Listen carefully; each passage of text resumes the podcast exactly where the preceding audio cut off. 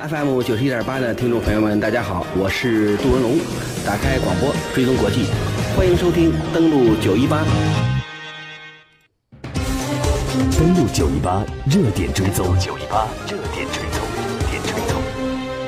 好的，欢迎继续回来。今天的节目当中，我们的热点追踪其实有很多的事情要跟大家来说一下最新的进展。刚刚我们特别谈到了朝鲜半岛的最新的消息，也谈到了一些相关的分析，也听到了伊拉克库尔德自治区举行独立公投目前的结果，但是呢，库区领导人宣布不会马上独立建国，而是要拿去谈判，一些背后的错综复杂原因带来的分析。接下来的时间，我们要关注一下结束的德国大选后续的一些情况。首先，我们来看一下呢，在德国大选结束之后呢，默克尔出席大选之后的首次新闻发布会，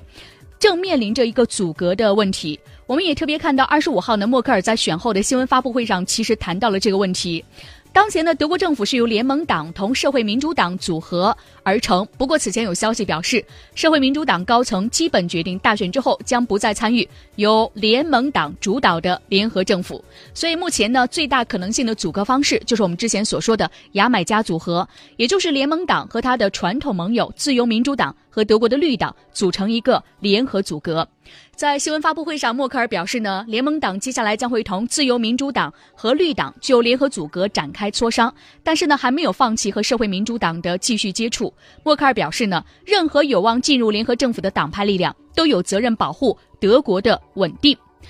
这是目前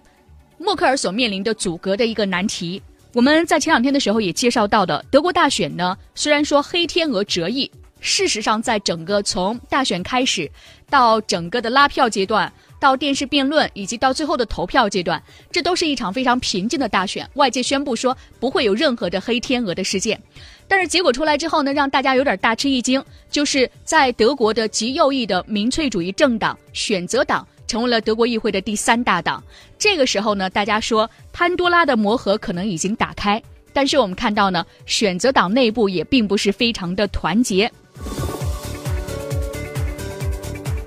德国的右翼民粹主义政党德国选择党成立刚刚四年多，一举呢进入到联邦议院，成为第三大党。这也是二战之后德国首次有右翼的民粹主义政党进入到联邦议院，引发了各方的高度关注。但是呢，大选之后的德国选择党的领导层出现了裂痕。首先，我们看一下最新的消息，德国右翼民粹主义政党德国选择党的一位领导人彼得里二十六号在德国宣布将会辞职，并且彻底退出德国选择党。彼得里宣布呢，该党议会事务负责人伍利策以及该党在德国的萨克森州地方议会的党团代理负责人穆斯特尔也将会辞职。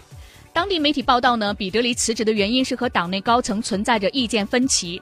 分析人士表示呢，彼得里被认为是德国选择党内温和的领军人物，他的立场呢是比较温和的，更加接近主流民意，因此和其他党内高层的极右翼民粹主义的思想存在分歧。他的离开可能会造成德国选择党内部的进一步分裂，也就使得该党在民众中的威信和影响力会有所下降。彼得里在二十五号的一场新闻发布会上曾经表示，他将不会加入德国选择党在德国联邦议院的党团。这是德国的目前在大选当中获胜的第三大党选择党出现的最新的一个动荡。有关这个人呢，之前的节目当中我们为大家没有带来过介绍。其实呢，他有着非常丰富的一个履历，而且呢，他本身呢其实并不是一个民粹主义者。更多的时候呢，大家对于他来说呢，因为他非常的温和，嗯、呃，所以其实并没有特别多的关注到他，而是把目光呢放在了另外一个人物身上。另外一个人物呢，就是爱丽丝·魏德尔。魏德尔所在的德国右翼民粹政党呢，在这次大选当中意外崛起。那么他本身呢，也引发了大家的关注，因为这股潮流的领导者呢，就是魏德尔。他的身上本身充满了矛盾，他穿着民族主义的外衣，但是他个人的经历呢，充满了全球化的印记。在步入政坛之前呢，他是跨国投行的经济学家，曾经在中国工作和生活过多年。与此同时呢，他本身是一名公开的女同性恋者，他是左翼平权运动的受害者。就是这样一个受益于全球化和左翼平权运动的精英女性，成为了德国选择党派的一个领导人。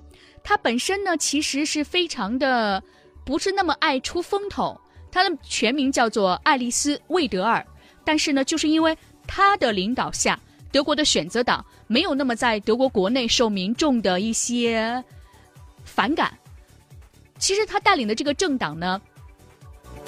一些右翼的主张和法国的勒庞所带领的一些政党的右翼的主张并不是非常的相同，这也是他在德国国内能够受到大家的支持的一个原因所在。但是无论如何呢，目前德国大选呢已经是正式落下帷幕，默克尔面临着他的第四届任期阻隔的难题，有关右翼的潘多拉魔盒已经是正式的打开。到目前为止，我们看到德国的大选结束之后呢，在欧洲几大亲欧派的领导人都是正式的上台，比如说法国的马克龙。那么他们接下来呢，对于欧洲一体化的一种推进和促进的作用，也成为了学者还有大家关注的焦点所在。在这整个过程当中，我们将会持续带去关注在欧洲整个右翼的民粹势力崛起，和在现实的情况下几大亲欧派的领导人纷纷上台的情况下，对于整个欧洲一体化进程的影响，欧洲民众在这个过程当中他们的抉择和选择究竟是怎样的，我们持续来进行关注。